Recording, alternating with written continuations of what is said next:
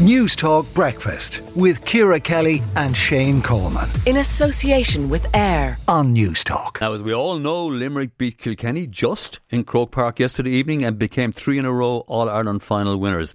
I'm joined now by Off the Ball's, Ashling O'Reilly, reporting to us from the winning team's hotel. Ashling, good morning. Yes, good morning, Vincent. I am here in the Clayton Hotel on the Burlington Road where the Limerick team stayed last night after their three in a row All Ireland victory what an epic game of hurling it was, Vincent. And I can see a few of the players are, are just around the hotel now. They're just getting up for breakfast. I'm going to be chatting to a few of them. But after the game, I did speak with Limerick's Barry Nash. I suppose the start of the year we, we spoke about the three in a row, um, but I suppose from then on we just took it game by game, um, and it brought us to today, and thankfully we got over the line. And what a game out there. Two exceptional teams. Kilkenny, they just didn't lie down. They really put up a massive fight. 100%. You're never going to get that with Kilkenny. They're a phenomenal team and great great bunch of lads. I know a few of them personally from being with college and stuff. Um, great men and uh, great hurlers. Um, so we knew what we were coming into today. It was going to be a tough battle right to the end, like it was. And defensively for Limerick, he's just looked so solid. Yeah, look, we were solid enough until the two, two goal chances came. Um, we'll, we'll look over that and see see where we went wrong. But um, yeah, look, I've, I've I suppose with me in the full back with Nicky in goals, it starts with um, two boys alongside me there in full back line are incredible. Um, and sure, the three lads in half back line have they've done they've their names made for themselves already. You know, you know. And you've won four All Irelands in five years. Like this is stuff of dreams. Yeah, look, especially being from Limerick, I suppose we haven't won too many in in re, or in, in, in, the past. But um, yeah, look, we, are going to keep driving on. We're an ambitious group, and we're going to keep trying to, to, to bring back more silver back to Limerick. And John Kiely, what is he like as a manager? Ah, look, he's he's incredible. Um, the passion that he has for the game, he's he's massive. Shows massive leadership for us. Um, just a phenomenal man.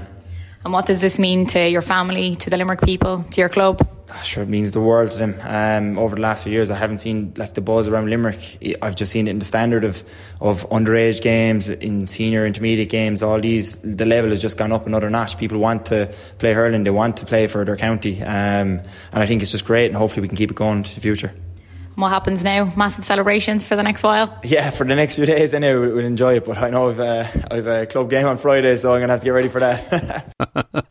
I've been watching Munster right through the cha- or Limerick right through the championship, including the Munster games, and I think Barry Nash is really the strongest player all year. He's, he's, for a cornerback, they rarely get uh, the the limelight they deserve. But uh, uh, did you manage to catch up with anybody on the Kilkenny side, uh, Ashton, just to balance things up? Unfortunately, Vincent, after a game like that, it's cruel for any team to have to come out on the wrong side of it.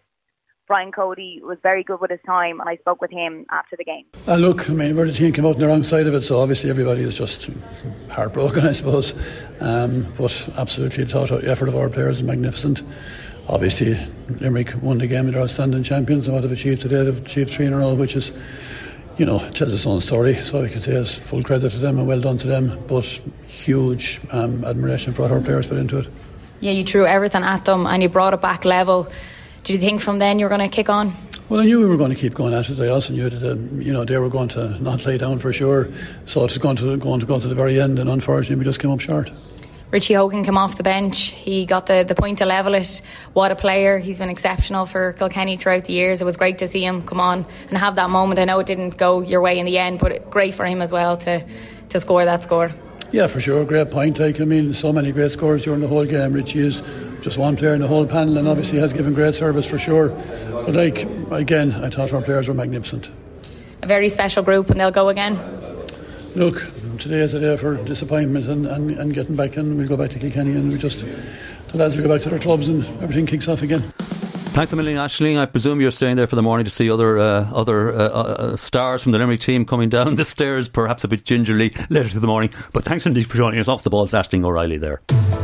Newstalk Breakfast with Ciara Kelly and Shane Coleman. In association with AIR. Weekday mornings at 7 on Newstalk.